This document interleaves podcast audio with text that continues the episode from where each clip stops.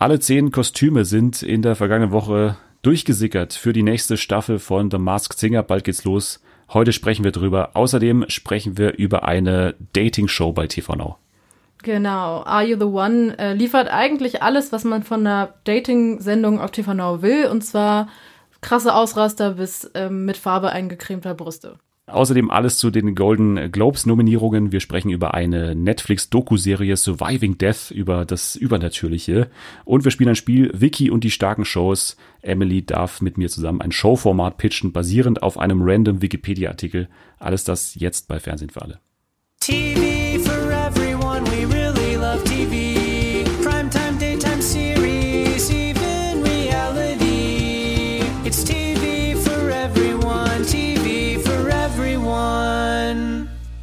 Willkommen zurück bei Fernsehen für alle an diesem wunderschönen Freitag mal wieder. Ja, und er ist auch deswegen so wunderschön, weil ja, wir uns äh, am Anfang von Wochen hier bewegen äh, bei Fernsehen für alle, die es in sich haben. Also heute neuer Gast, nächste Woche neuer Gast und in zwei Wochen schon das Masked Singer Special dann wieder. Also ihr könnt euch auf was freuen.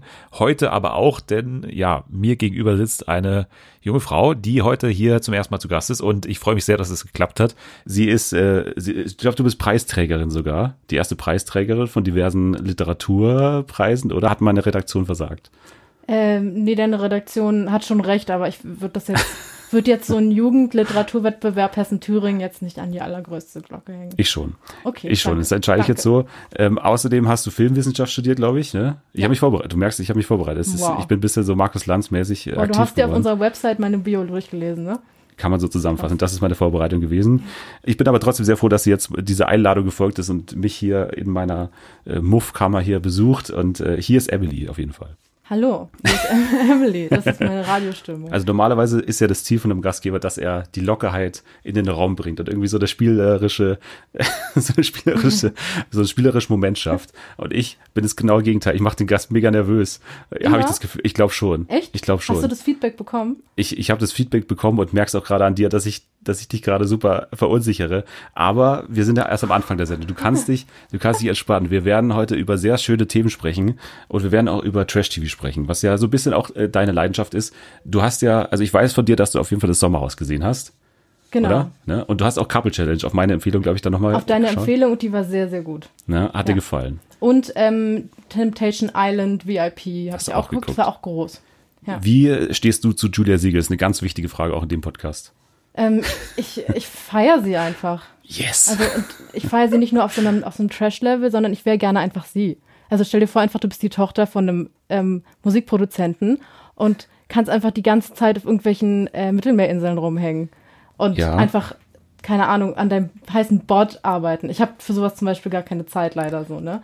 Und nee, ich äh, auch du der Siegel schon und die ist einfach nur geil. Aber die haben letztens übrigens bei Clubhouse ein super Talk gemacht nach Temptation Island VIP. Da saßen Julia, Ludwig und noch so ein paar andere äh, Gesichter aus der Staffel saßen dann da äh, bei Clubhouse und haben noch mal so ein bisschen reflektiert. Und da hat der Ludwig übrigens erzählt, dass da natürlich auch sehr viel Show dabei war. Ne? Also dass er natürlich nicht so viel Interesse an den anderen Frauen hatte dass immer natürlich klar war, dass alle so die Regeln einhalten, so in der Beziehung.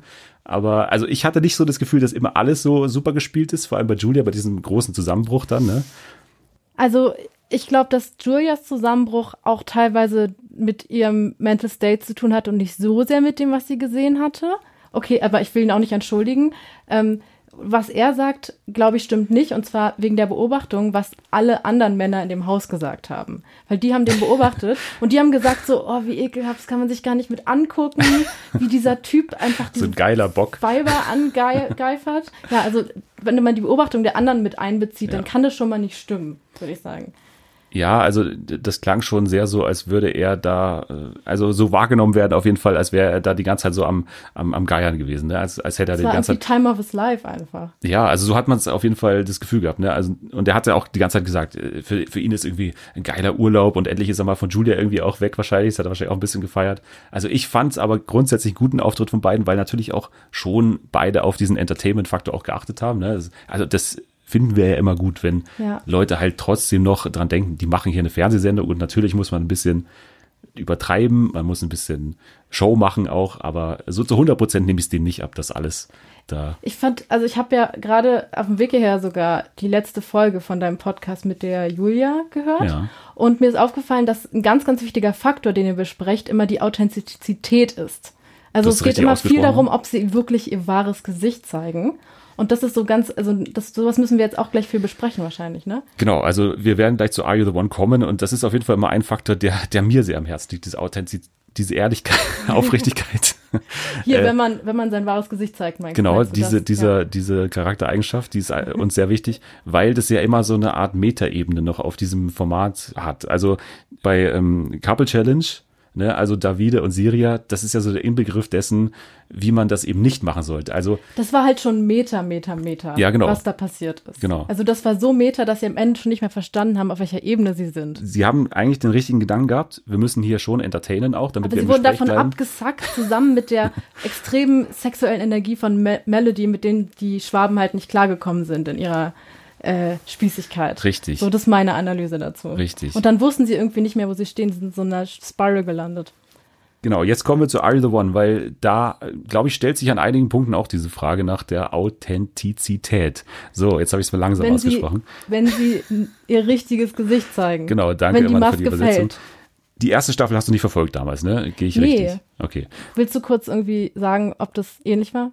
Die haben ein paar Sachen geändert, unter anderem ja die Moderatorin, ne? Also die Moderatorin wurde geändert. Äh, Jetzt ist äh, Sophia Tomalla da an Bord und äh, war ich jetzt erstmal nicht so ganz begeistert, dass die da jetzt irgendwie dabei ist, weil davor war es ja äh, Jan Köppen.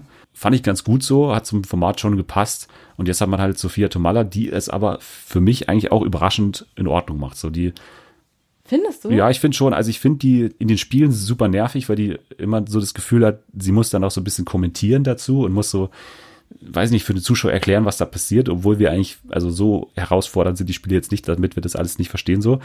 Aber in diesen äh, Matching Nights und so, da finde ich sie schon ganz gut, weil sie schon ähnlich wie es ja Angela Finger Erben zum Beispiel macht bei Temptation Island VIP, die bringt da schon so eine interessante Note nochmal rein. Die, die ist halt extrem gut, weil sie einfach dieses extrem kalte, ich arbeite seit langem bei RTL-Gesicht hat. So, so ich habe überhaupt keine Seele mehr. Und das wirkt richtig gut. Aber echt, du fandest echt, dass Sophia Tomala das gut gemacht hat? Weil ich Überraschend immer, gut. Ich hatte, ich hatte halt wenig Erwartungen, so überraschend Ja. gut, finde ich.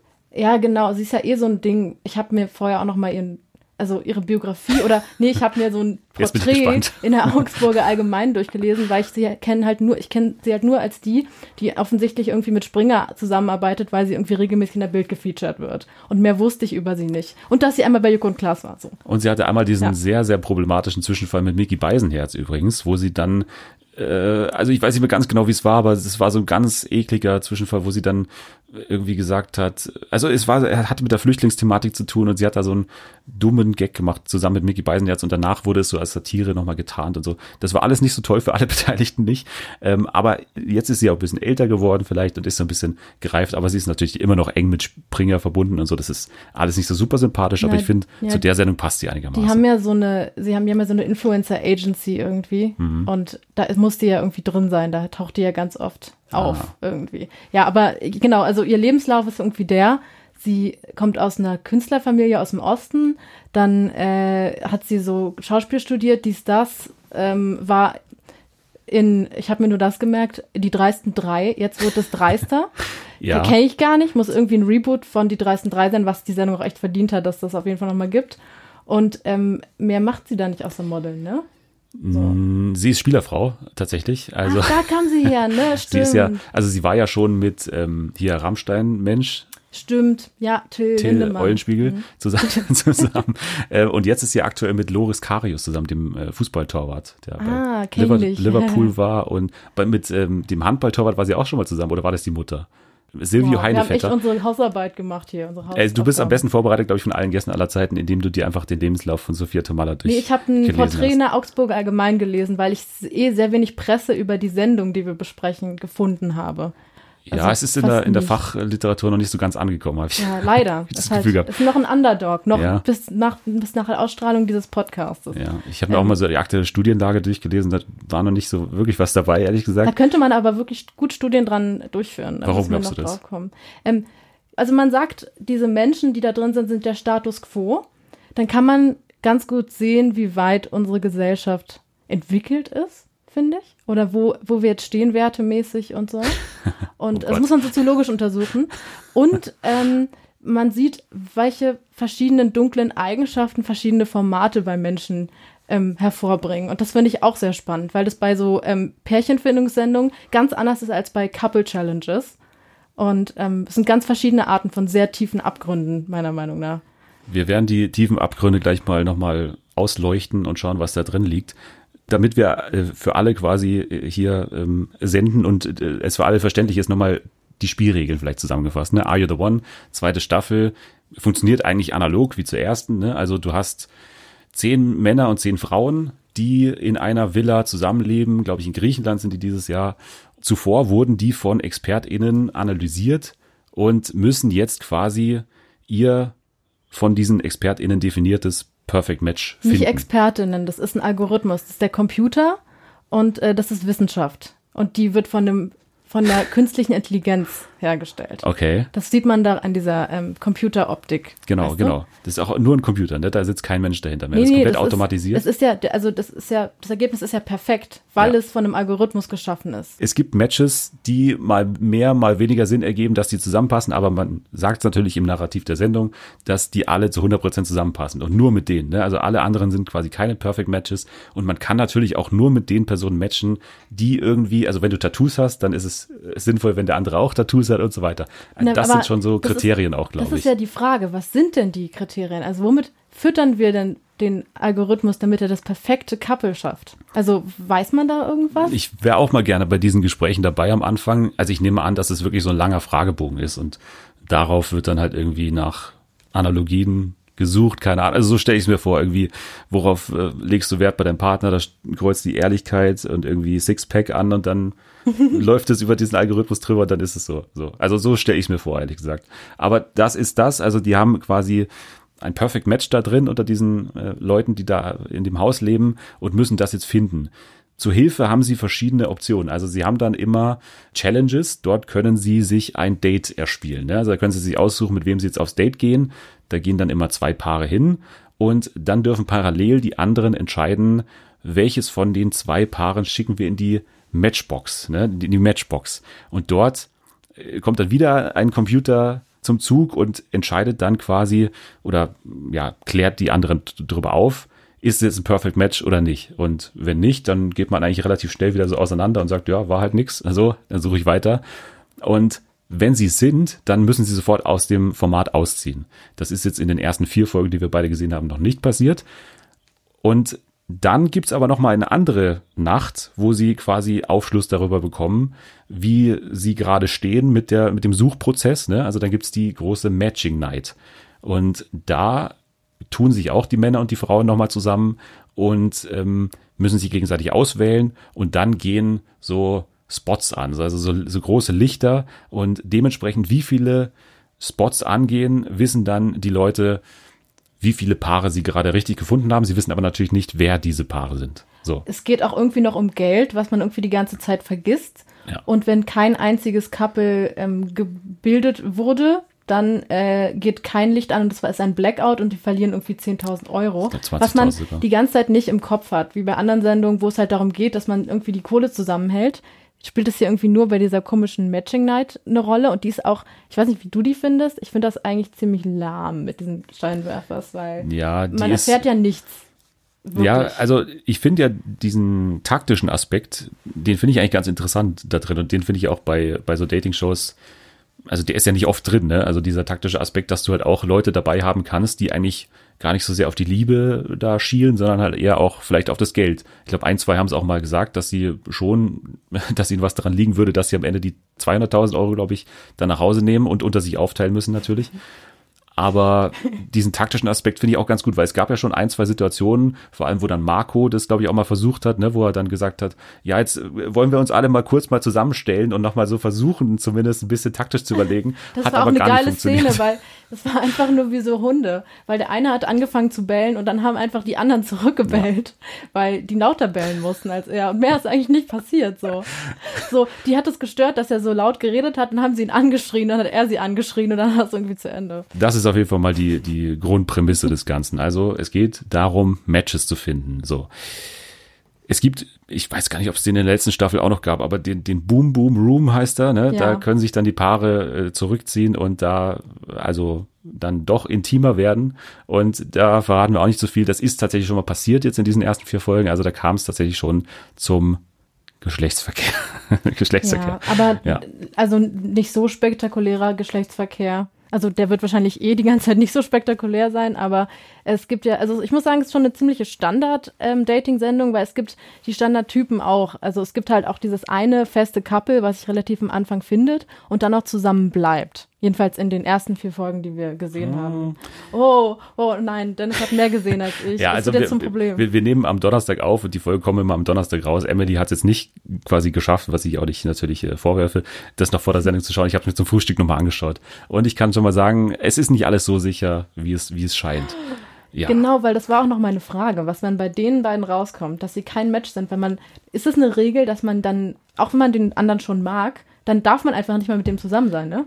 Du darfst schon, aber es ergibt halt so für das Spiel keinen Sinn und du arbeitest halt gewissermaßen dann gegen das Team, ne? Also du arbeitest und die anderen werden auch nicht froh darüber sein, so wenn du gar keine Anstalten machst, dein echtes Perfect Match zu finden, weil die dann halt keine Chance auf das Geld haben. Naja, aber du kannst ja auch ähm, versuchen, das zu finden, aber trotzdem mit der Person zusammenbleiben. Ja, ja. Aber ich also glaube, das, das, ist gar nicht in dem Horizont.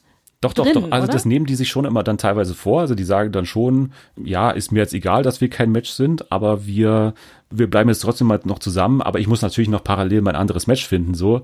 Aber das klappt eigentlich nie. Also mir ist jetzt kein Fall bekannt, auch aus dem Original, was ich auch mal reingeschaut habe, so wo das mal der Fall war, wo die dann tatsächlich zusammengeblieben sind und dann nur, nur so nebenbei quasi noch äh, da geforscht haben, wer das denn sein könnte. Also das ist halt so der Haken an dem Ganzen, ne? Also dass du halt wirklich eigentlich umschwenken musst, ne? Also wenn du dann weißt, das ist eben nicht mein Match, obwohl ich mich mit der gut verstehe, so. Aber klar, normale Menschen würden das vielleicht machen, aber dann kommen wir doch mal zu diesen Menschen, die hier teilnehmen. Ich muss sagen, unerwartet viele, die eigentlich recht sympathisch oder erträglich fand. Also vor allem im Vergleich zur letzten Staffel. Ich weiß, wen du sympathisch fandest. Sag. Marcel, wen? oder? Nein, um Gottes Willen. Was, Nein, aber wir haben einen schon erwähnt, den ich super finde, und zwar Marco. Marco finde ich wirklich super. Diesen ich Schweizer. Tennislehrer. Ja, den Tennislehrer. Wo Marcel schon mal gesagt hat, er steckt ihm gleich eine Tennisschläge in den Arsch. Ja, ja das war gut. Marcel ist echt unser, unser kleiner Goldjunge. Also Marcel, genau, zu dem kannst du mal kurz was sagen. Also was ist denn Marcel für ein Typ? Der ist, glaube ich, so der präsenteste in diesen ersten Folgen. Ja, der ich. bekommt auf jeden Fall die meiste Sendezeit. Marcel ist, glaube ich, Fitnesstrainer aus Berlin. Und ähm, er hat ziemliche Zuhälterqualitäten, muss ich sagen. Der hat sich so ein bisschen zur Aufgabe gemacht, dass er so eine kleine ähm, Doppellinie fährt. Und zwar macht ihm das Spaß, immer abwechselnd zu zwei Frauen zu gehen, die beide absolut auf ihn abfahren. Und zwar, weil er ähm, eben genau diese psychologischen, äh, er wendet genau diese, diese psychologischen Techniken von Zuhältern an. Und zwar eine Mischung aus ähm, Affection, also ganz viel Liebe geben und ganz viel Gewalt geben und das immer abwechselnd. Und so macht er sozusagen die schwachsten ähm, Elemente von sich abhängig. So, ähm, ich habe es genau. nicht studiert, aber es ist auf jeden Fall so. Ich glaube Und ähm, genau, und du guckst halt die ganze Zeit, wie er diese Frauen irgendwie wie, wie Scheiße behandelt. Extrem. Und immer von der einen zur anderen läuft und die den halt dadurch noch mehr wollen. Weil er genau gecheckt hat, dass das die sind, bei denen es funktioniert. Und äh, es ist halt wirklich abgefahren, das, das so mit anzusehen, ja. oder? Ja, und dass es halt funktioniert. Und das ist, finde ich, auch kein Victim-Blaming, aber ich finde halt wirklich, dass man sich fragen muss, also das haben wir auch ein, einige Male gehört, diesen Satz, ich stehe auf Arschlöcher oder dieses, dieses, dieses Ding, ne? Also diese, und das diese ist Haltung. unser Status quo, über den wir hier reden. Und den haben halt da viele da drin in diesem Haus, ne? Also die sagen, ich mag's, wenn der mich so ein bisschen herausfordert, sagen die. Wir würden sagen, wie, wie scheiße behandelt halt. Also das versteht man ja wirklich nicht. Also da sind eben Laura, Laura war schon mal bei Love Island dabei und äh, Leonie sind beide eigentlich recht unterschiedliche Typen. Ne? Also sie ist sehr, sehr blond und auch, äh, also beide sind, glaube ich, Lippen, Lippen operiert. Ne? Die sind beide sein Typ. Also er ähm, in ja, seiner Bio ja steht, ich habe mir vorhin, ich habe mich nämlich vorbereitet und ich habe mir nochmal die Bios von denen durchgelesen ja. und bei Marcel steht, dass er auf dicke Lippen und äh, dicke Titten steht oder so. und es darf auch nachgeholfen worden sein, äh, solange sie es gut tragen können oder so. Ja. steht er. Okay. Was ist ja ein richtig guter Typ, man, ich liebe ihn. Beziehungsweise mein neues Vorbild. Ich finde auch, dass der, also hat jetzt so. nichts mit dem Typ zu tun, Ja. aber ich finde, der geht so lustig. Ist dir das schon mal aufgefallen, dass der so, so einen ganz merkwürdigen, alles- selbstbewussten Gang hat? Also ich weiß nicht, ob die das nicht sehen, aber er ist für, er sieht eh voll seltsam aus irgendwie. Ey, das- Alles an ihm ist voll also seine Augen sind weird. schon krass, ne? Also seine Das sind also, Kontaktlinsen, ich schwöre es dir, Mann. Das sind Kontaktlinsen, sieht doch keiner aus. der sieht aus wie der Night King bei Game of Thrones, ey, das ist ja unfassbar. So blaue Augen, das ist fast schon so eine, so eine übernatürliche Erscheinung. So, man hat das Gefühl, das ist kein echter Mensch. So auch die Hautfarbe von ihm finde ich irgendwie so merkwürdig. Also ich finde, der hat so ganz, so, so Karamell, Na, gelbe es ist halt Haut so, irgendwie. Es ist so Sonnenstudio plus noch ganz viel so Spraytan. Ja, aber auch so eine komische Hautstruktur, finde ich. Das sieht, das sieht fast aus wie so ein Teig. Ich weiß auch nicht. Also Ja. er, er sieht auf jeden Fall nicht, also nicht realistisch aus. So. Er sieht aus wie ein Instagram-Filter, finde ich. Ja, er sieht echt seltsam aus und irgendwie sehen die das nicht. Also um noch mal kurz auf Laura und äh, Leonie zurückzukommen. Ja, also natürlich müssen wir die gar nicht victim blame, weil das ist einfach äh, the state of emancipation that we have in society right now. Und das können wir einfach nur ähm, sehr traurig finden und ich würde die am liebsten alle unter meinen Fittich äh, nehmen und in Männerhass ausbilden, wenn ich das so sehe. Weil es halt, weil die offensichtlich, also es ist ja auch, es ist ja auch ein Personality-Type, der da Ja. aufeinander trifft, ne? Ja. Hier haben wir den Narzissten, der gern manipuliert und hier haben wir die Frau, die, Die ähm, Unterwürfige. die sich, also die sehr masochistisch veranlagt ist, offensichtlich. Und die äh, hat er gleich ausgemacht. Genau das muss er ja irgendwie auch auf seinen Fragebogen dann geschrieben haben. Also Frau mit dicken Lippen und eine, die, ähm, keine Ahnung, extreme Dicke die irgendwie in der Kindheit irgendwie vielleicht irgendwie ähm, schlecht behandelt wurde von ihrem Vater, Mhm. hat er wahrscheinlich draufgeschrieben und äh, äh, und dann hat er gleich zwei Frauen bekommen, ne? Ja, Was glaubst du, wer sein Match ist? Das ist eine interessante Frage. Ich glaube tatsächlich, dass es eher Leonie ist. Also ich finde, Laura und er, die harmonieren nicht Die so wirklich. gar nicht, ne? ne? Also ich finde Ja. auch nicht, dass Da die ist so gar nicht genug. Gewalt irgendwie. Nee, also ich, vor allem bei Leonie fällt mir auch so, also ich finde Leonie ehrlich gesagt ziemlich sympathisch noch. Das ist eine der sympathischeren. Ich finde, die wirkt halt, wie ein normaler Mensch, so im Gegensatz zu den anderen. ja, die das ist, so, halt dann schon außergewöhnlich. Die redet halt wie ein normaler Mensch und ähm, die sieht aus fast wie ein normaler Mensch. Und also die, die redet irgendwie normal. Ich finde, die sieht auch super aus. Schnell, irgendwie, keine Ahnung, ja. Die sieht auch richtig gut aus. Die hat, also ich muss da Marcel schon zustimmen, dass sie den besten Körper hat. Ich darf ähm, sie gerade sexualisieren, weil ich ähm, selber eine Frau bin. Okay, Ja. dann spare ich mir die nächsten Punkte, die ich mir aufgeschrieben habe. Nein. 10.000 Euro, wenn wir nachher nicht gewinnen,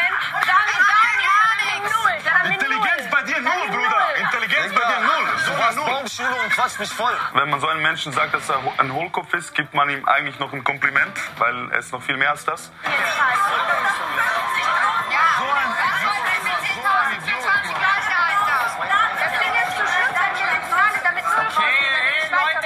Schon, ich krieg Kopfschmerzen, bitte. Lassen wir mal den kurz hinter uns, oder? Den ähm, Marcel, weil Nein, den, äh, den kann ich nie wieder hinter mir lassen, ne?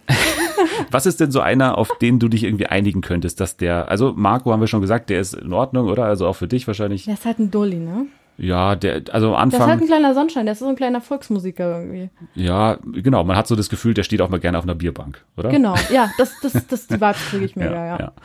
Sonst noch, was, was sind sonst noch für Leute drin? Also ich finde noch, dass diese Causa Maximilian, Sascha und äh, wie heißt die, die an Ähm, Dari Dario? Dario ist auch noch dabei, aber die Frau heißt die Österreicherin Die, Öst die Sabrina. Wienerin. Sabrina. Genau. Und da, das ist eine ganz interessante Geschichte, weil ich dachte, nämlich die ersten drei Folgen, dass ähm, dieser Maximilian, dieser Wiener, der korrekte Nee, Typ Maximilian wäre. ist nicht der Wiener. Das Nee? ist äh, Dominik ist der Wiener. Dominik, genau, das, das ist der.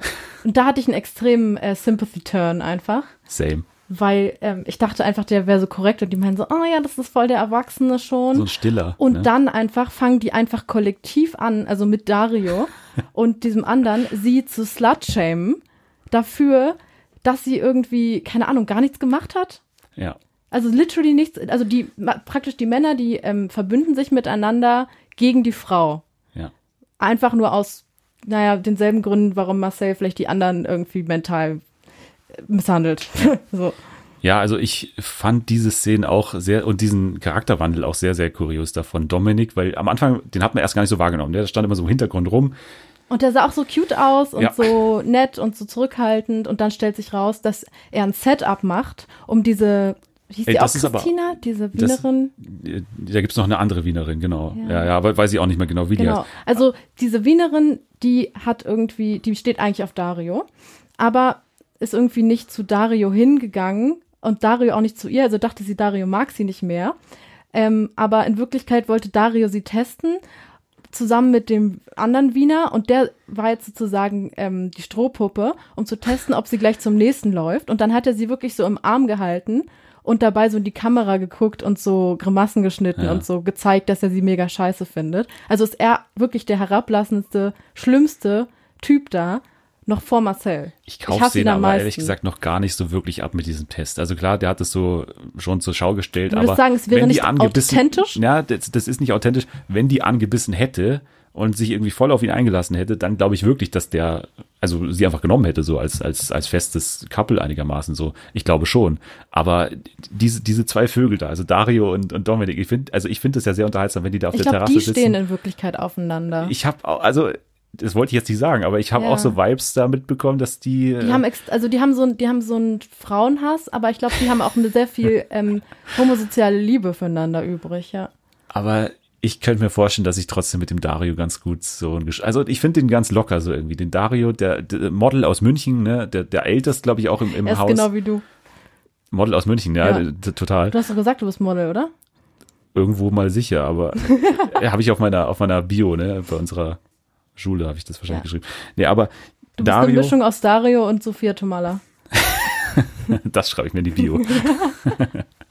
okay, aber also ich finde den irgendwie unterhaltsam. So diesen Dario, der hat sich da total verrannt in dieser Nummer mit Sabrina, ist aber glaube ich eigentlich ein okayer Typ so, aber hat wirklich Mist gebaut. Also da, da braucht man gar nicht, gar nicht drüber reden. Dieser merkwürdige Test, den, den kaufe ich ihm nicht ab. Aber wie er das Ganze verkauft hat, war nicht so super äh, sympathisch auf jeden Fall. Das sind die. Dann haben wir noch Maximilian, das ist Genau. der nächste, genau. Dem traue ich zu, dass er schon mal so einen so einen Führungskraftskurs gemacht hat. So wie spreche ich als Führungskraft und so, oder? Ja, der, Der, mega. der gibt einem so Vibes, dass er weiß, Mega. so wie er die Leute oder dass er glaubt zu wissen, dass er dass er die Leute so irgendwie anführen kann und versucht es dann teilweise mit, also indem er seine Stimme erhebt, hatten wir in der Situation mit Marco, wo er dann Wo er gebellt hat. wo Marco auf, Mhm. auf Taktik spielen wollte und jetzt mal so ein bisschen organisiert da vorgehen wollte. Und dann hat er das gar nicht eingesehen so und hat dann einfach nur rumgeschrien. Er hat ja gar keine hat einfach Aussage. nur, hat einfach nur, es ging nur darum, wer lauter ist. Das war so witzig. Ja, ich habe halt, hab mir sogar mitgeschrieben, was der geschrien hat. Der hat einfach nur gesagt, äh, ich würde hier gerne mal ein Statement setzen kurz. Und danach hat, kam aber nichts mehr. So, er hat danach einfach nichts mehr gesagt. ja. Ja. Ich würde dir gerne mal ein Statement setzen. Ja. der hat ja irgendwie auch gesagt, ich bin super facettenreich zu dieser Ja. Jill. Das fand ich auch mega den guten Satz. Wie findest du ich bin Jill? super facettenreich. Jill tut mir leid, die ist so, die existiert halt. Und alle projizieren irgendwie ihren Scheiß auf sie drauf. Vor allem dieser schlimme Typ, der ähm, sie am Anfang so doch toll fand. Der Dieser Sascha? Dieser Sascha, weißt du, was für Vibes der hat? Das ist so irgendwie so ein fremder Typ, der dir in die DMs slidet bei Instagram und so mega viele Komplimente macht und fragt, ob der deine Nummer haben kann. Und dann dann lehnst du häu- häufig ab und dann sagt der, hässliche Schlampe, äh, Ja, ich hoffe, ja. du stirbst. Ja. So, so eine Vibes hat der. Es ist ja wirklich eins zu eins so passiert. Ne? Also Ja. äh, sie hat ihn zurückgewiesen, mehr oder weniger. Das macht er bestimmt auch regelmäßig. So. Wobei man ihr Verhalten schon auch hinterfragen darf, weil sie ja auch bei Maximilian ja am Anfang gesagt hat, der ist eigentlich nichts für mich. Ihm gegenüber, also gegenüber Sascha hat sie gesagt, der ist mir zu geleckt, hat sie glaube ich gesagt, ne? So, gut, weil sie sie hat ja, ein bisschen gelogen so. weil sie Aber ja nur weil sie, so, sie hat doch dann gesagt, wie unangenehm das mit Sascha ist, dass sie überhaupt keine Vibes haben. So. ja, also Aber er war so fordernd. Er war schon so richtig so, was redest du mit dem? Was redest du mit Ja. dem? ich glaube halt, die sehen Jill als so das kleine Mäuschen irgendwie, dass sie Das gar nicht finden so die auch ist. geil, glaube ich. Ja, ja, total. Also äh, die sagen alle, du bist so besonders, du bist Mhm. ja so ein besonderer Typ, den gibt's hier nicht so oft. Sie ist halt 20. Sie ist Abiturientin. Ja, also ich finde die äh, schon eigentlich auch Hübsch ist sympathisch, sie sehr. Ja. hübsch und sie weiß aber noch nicht so ganz, was sie jetzt da eigentlich anstellen will. Also will sie jetzt Follower haben, will sie jetzt, also so richtig unterhalten will sie irgendwie auch nicht. Also sie macht jetzt nicht so die super auffälligen Sachen da drin, sondern lässt sich so ein bisschen führen, glaube ich. Und das ist, glaube ich, ihr Problem. Also Na, eigentlich hat sie gar kein Problem. Sie ist da halt und alle anderen machen so richtig hart Probleme. Ja. Habe ich das Gefühl. Also Ja. vielleicht will sie ja auch gar nichts, außer vielleicht ist sie ja sogar so naiv und denkt so, oh wow, ich kann hier richtig was draus mitnehmen für meinen Erfahrungsschatz und so. Und dann ist sie da halt und keine Ahnung, kriegt von allen Seiten Shit ohne Grund. Ja. Vor allem als äh, diese verrückte Christina, die ist mega verrückt, sie dann angeschrien hat, weil, weil sie Angst hatte, dass sie Christine? Äh, Jam Christine, Christine. Die, dass sie J äh, Jermaine wegnimmt. Ey, das war eine der geilsten Szenen, Ich war noch Ich nicht, weiß- sag mal, diese Szene, weil es gibt diese eine Vorschau, wo sie so mega hart strampelt, er sie festhalten muss. Das kam noch gar nicht. Nee, Ne? das kam noch nicht. Das kam auch noch nicht in den Folgen, die ich jetzt Ja. gesehen habe. Aber da kam eine Szene mit dem N-Wort. Die kam noch. Also da, wo, wo Genau. das im, in der Diskussion im Raum stand, dass das N-Wort fällt. Rate mal von wem, ne? Rate mal von wem? Von, von Marcel natürlich, ne? Ja. Also von Marcel. Aber man muss ihm zugutehalten, ich, ich, ich kaufe es ihm ab und das hat ihm auch anscheinend die Redaktion abgenommen, sonst hätten sie es nicht so oft quasi hingeschnitten, wie er es dann tatsächlich gesagt hat. Also er hat sich am Anfang versprochen, er wollte sagen, sie ist nikotinabhängig und hat sich zuerst so versprochen und dann kamen halt die ersten drei Buchstaben N, I, G oder N, E, G raus. Ja, so aber ihm. also Dennis, Dennis glaubt Marcel, dass das ein Versehen war, ne? Ja. Aber ich kenne meinen Marcel. Okay. Und ich kann mir, der hat den richtigen Schalk im Nacken. Und zwar auch über wirkliche Grenzen hinweg. Und äh, wir wissen es nicht. Wart mal ab. Er ich, weiß auch, wie er Leute fertig machen kann. Ich, ich glaube tatsächlich, da reicht sein Horizont. Also ja, vielleicht unterstelle ich ihm auch zu viel. ich glaube auch, dass du ihm da ein bisschen so die, diese, der diese Strippenzieher. Teufelsrolle da irgendwie zutraust, so diese André Mangold-Rolle, die ja, glaube ich, also Ja, André Mangold ist einfach böse, Mann. Fick mal deinen Kopf, ja? Fick mal deinen Kopf, geh mal rauchen, ja? Du Nikot auf alles mit Nikotin abhängen. Hast du das gehört? Er hat Neger gesagt. Sowas würde ich nie in meinem Leben sagen. Neger. Du bist zu 1000 Prozent der Meinung, dass das so gewesen ist. Und er hat Neger gesagt. Neger. Okay. Spul mal bitte alles zurück und guck mal nach, ob das wirklich der Fall ist. Fick mal deinen Kopf, geh mal rauchen, ja? Du Nikot ich schwör auf alles mit Nikotin abhängen. Was sagst du, Neger? Ich kann dir die Scheiße in die Fresse hauen. Ich spuck auf dich. Halt's Maul. Hab ich Neger gesagt? Er hat nikotinabhängig Ich hab's auch verstanden. Wir überlegen ja auch immer, wenn wir so ein Format schauen, welche Leute wir denn nochmal in anderen Formaten sehen könnten. Ich habe da schon eine Favoritin, also Christine. Ja. Da gehe ich stark davon aus, dass wir die bald irgendwo nochmal sehen. Ex on the Beach nochmal aufeinandertreffen mit Jerm Jermaine oder wie heißt.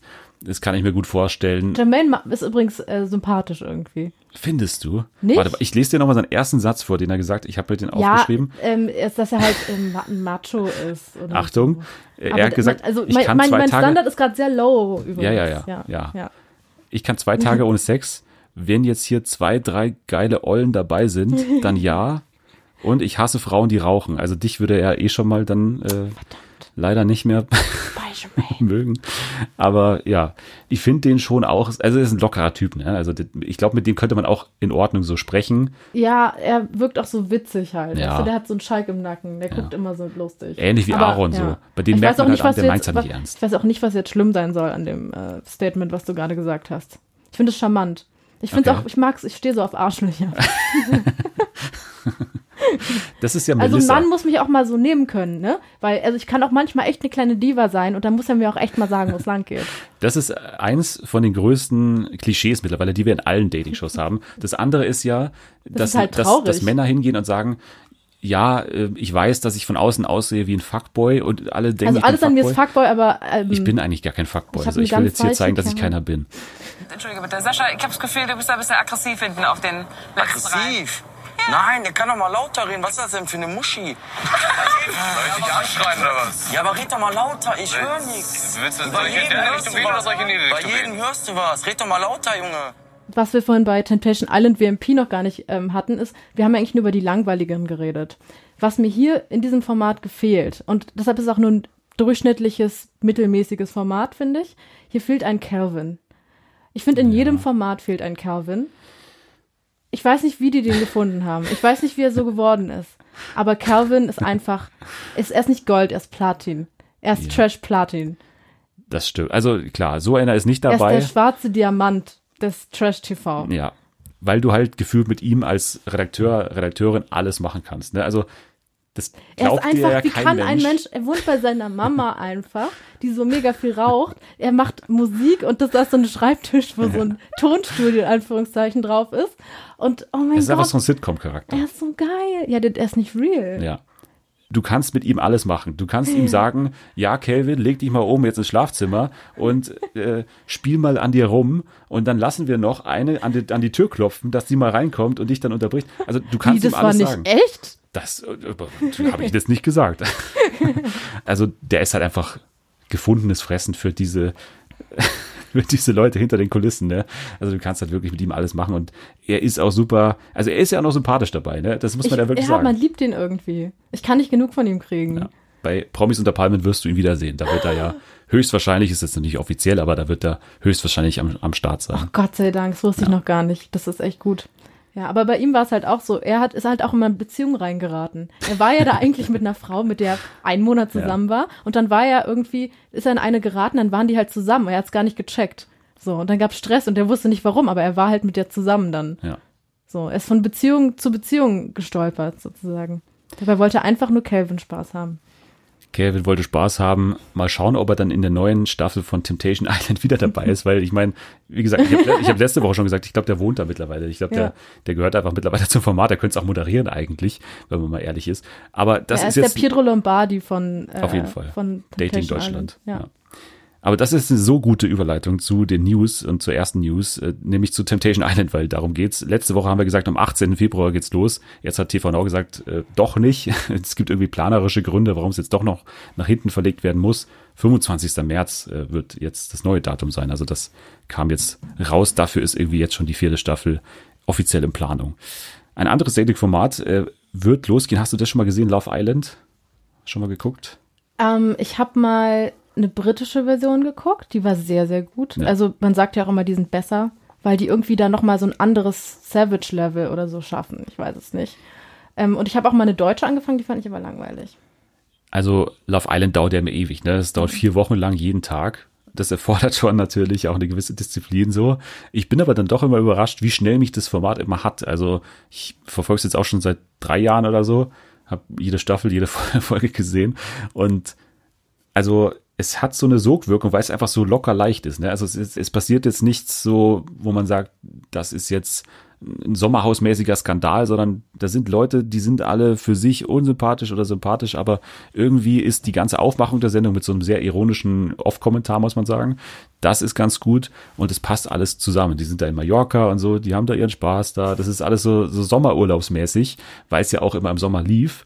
Jetzt wird es ja aber zum ersten Mal zwei Staffeln dieses Jahr geben, weil natürlich das das äh, wichtigste Format für RTL 2 ist im ganzen Jahr, neben Berlin Tag und Nacht und Köln. Jetzt wird es eine Frühjahrstaffel geben und da bin ich sehr gespannt, wie die das hinkriegen, weil die brauchen natürlich schon die Bilder von den nackten Leuten und so. Und jetzt im März, wenn es losgehen soll, am 8. März um 20.15 Uhr, dann weiß ich nicht, äh, wie sich dieses dieses Gefühl, was man sonst immer bei Love Island hat, dieses locker leichte Sommermäßige Sommerferien und so, wie sich das dann einstellen wird. Aber ähm, geht bald los. Ich freue mich jetzt mal leicht drauf am 8. März. Ja, mal schauen. Vielleicht guckst du ja auch rein. Mal. Meinst du, die haben so eine Art Bikini-Klausel in ihren Verträgen, dass sie immer einen anhaben müssen? Das glaube ich nicht, dass es so streng geregelt ist, aber halt, ich meine, sowohl der Sender hat Interesse daran, dass sie den Leuten da eine eine Fläche zu, zur Verfügung stellen, wo das natürlich ständig möglich ist, also so eine Poollandschaft. Und die KandidatInnen haben natürlich auch das Interesse daran, ihren Körper zu zeigen. Ne? Also das passt ja dann zusammen. Deswegen glaube ich, Stimmt.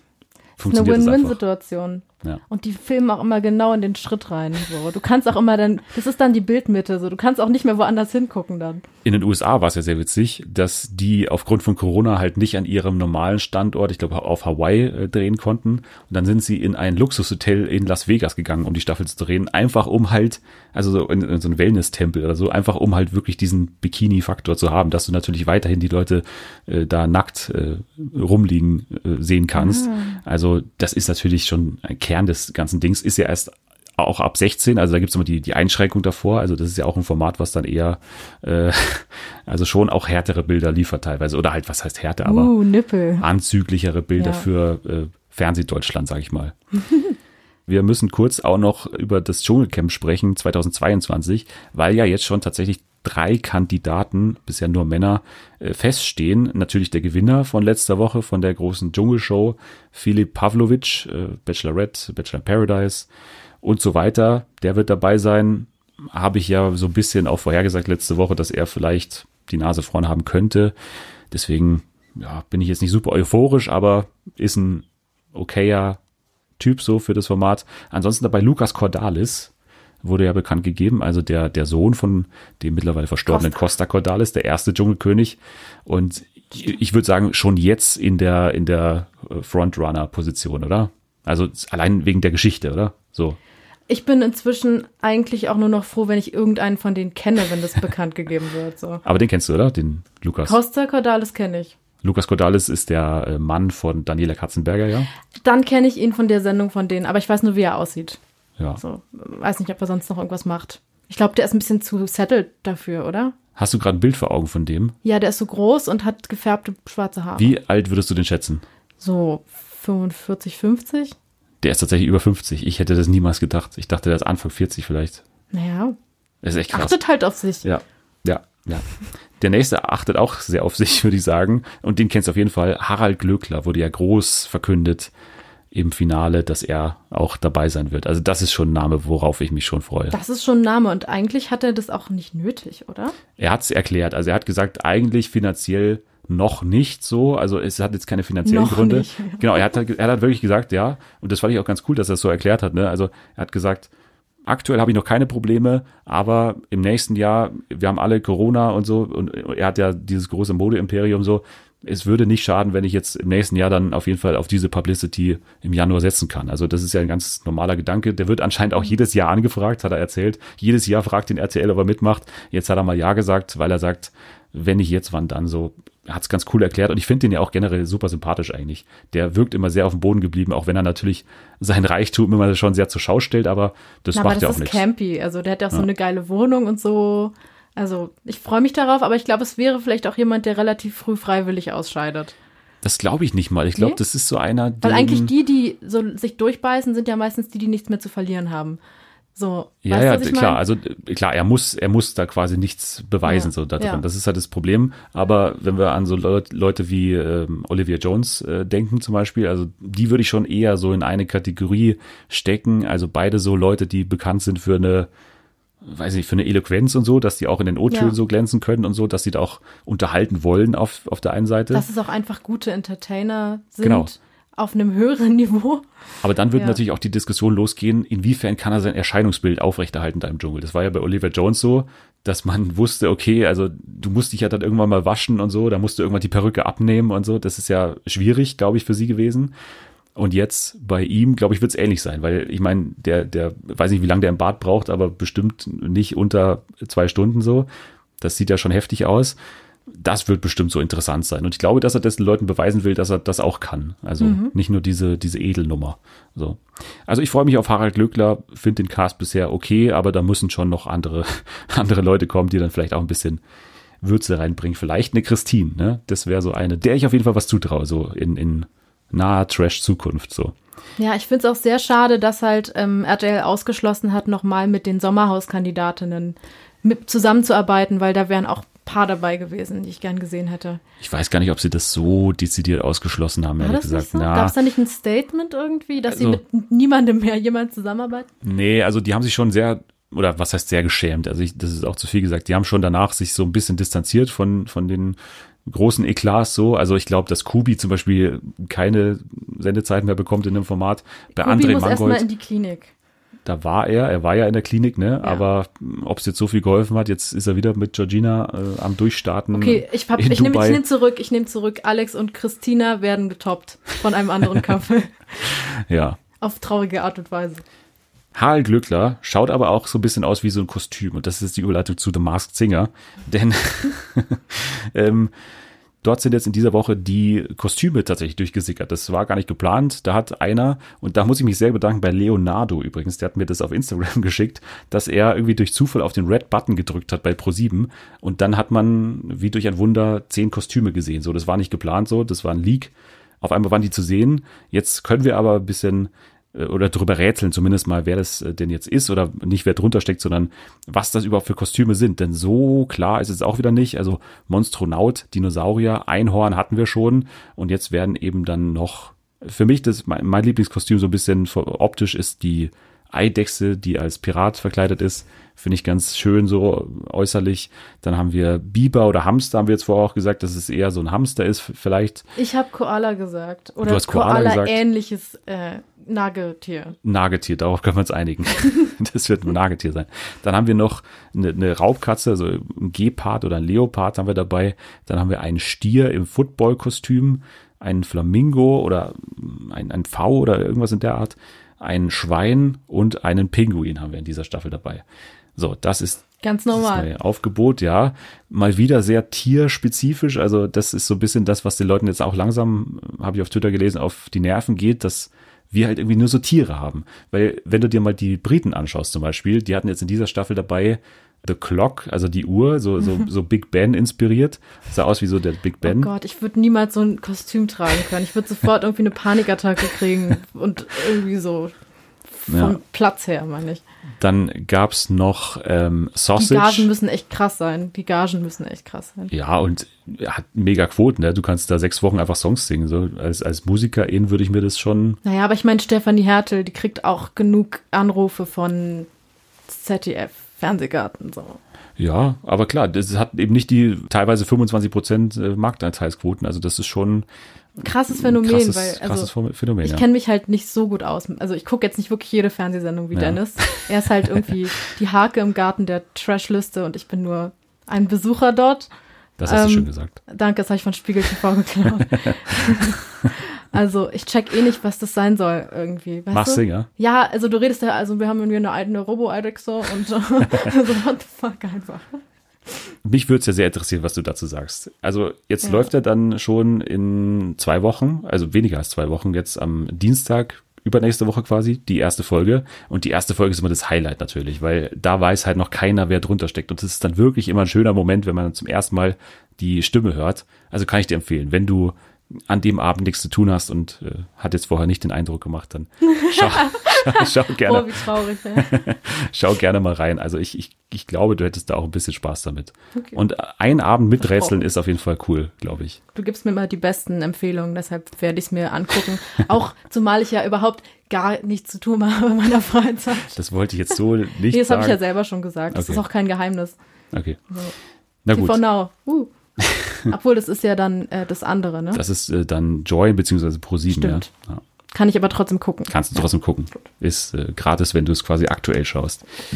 Sehr junge Menschen werden dafür beim anderen Format teilnehmen und zwar bei Let's Dance Kids. Das ist eigentlich folgerichtig, dass das irgendwann kommen muss. Es gab ja schon diverse Kids-Varianten jetzt. Also es gab äh, also The Voice Kids hatten wir, dann hatten wir bei RTL äh, Ninja Warrior Kids, wo die dann da rumturnen.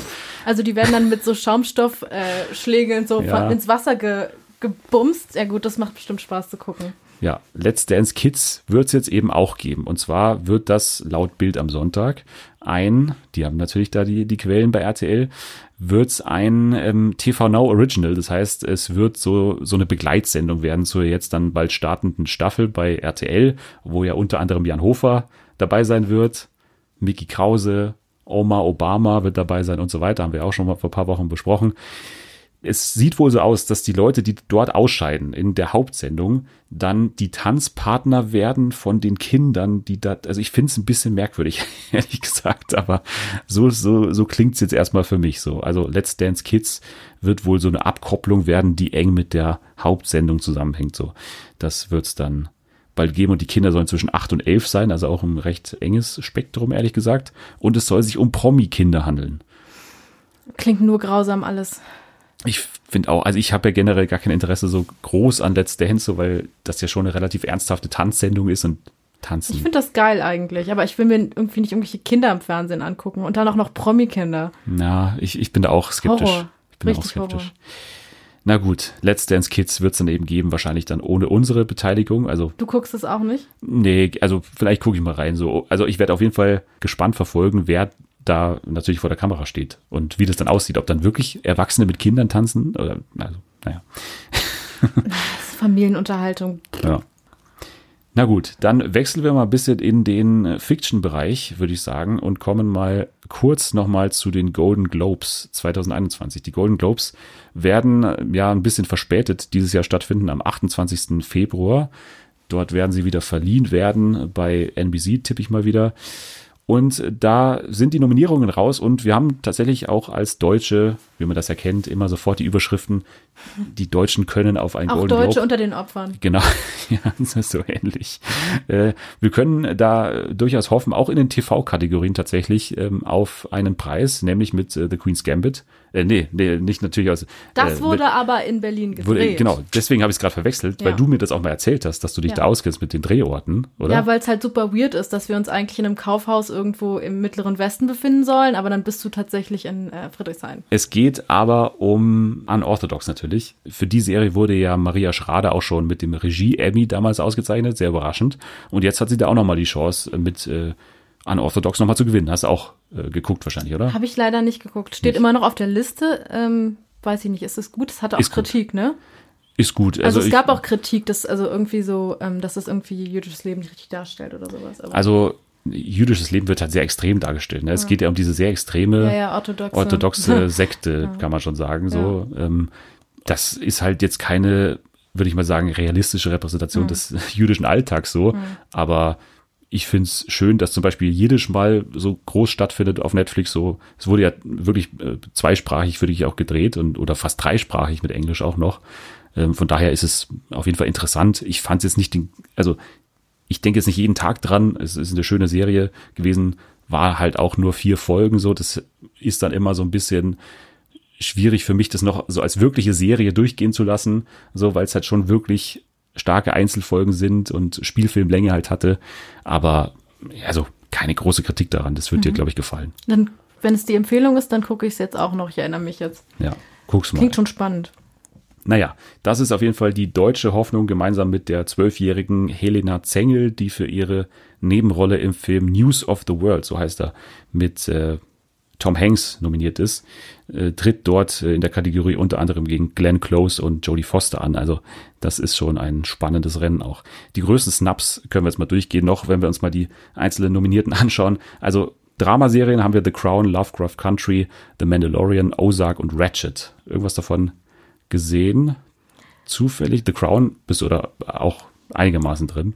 Literally nichts nicht. gesehen. Ich war die ganze Zeit nur mit TV Now und Zocken beschäftigt. Das kann ich Tut mir verstehen. mega leid. Kein Premium-Content hier. Gar kein Problem. Ähm, ich habe auch, also ich habe ja Ozark nicht gesehen, ich habe Mandalorian nicht gesehen und Ratchet habe ich nach so viel schlechter Kritik wirklich auch nicht angefasst, weil mir auch diese Ryan Murphy-Serie mittlerweile super auf die Nerven gehen bei Netflix und die auch immer gleich sind und auch immer gleich aussehen, so äh, überhaupt keinen Reiz dahinter irgendwie.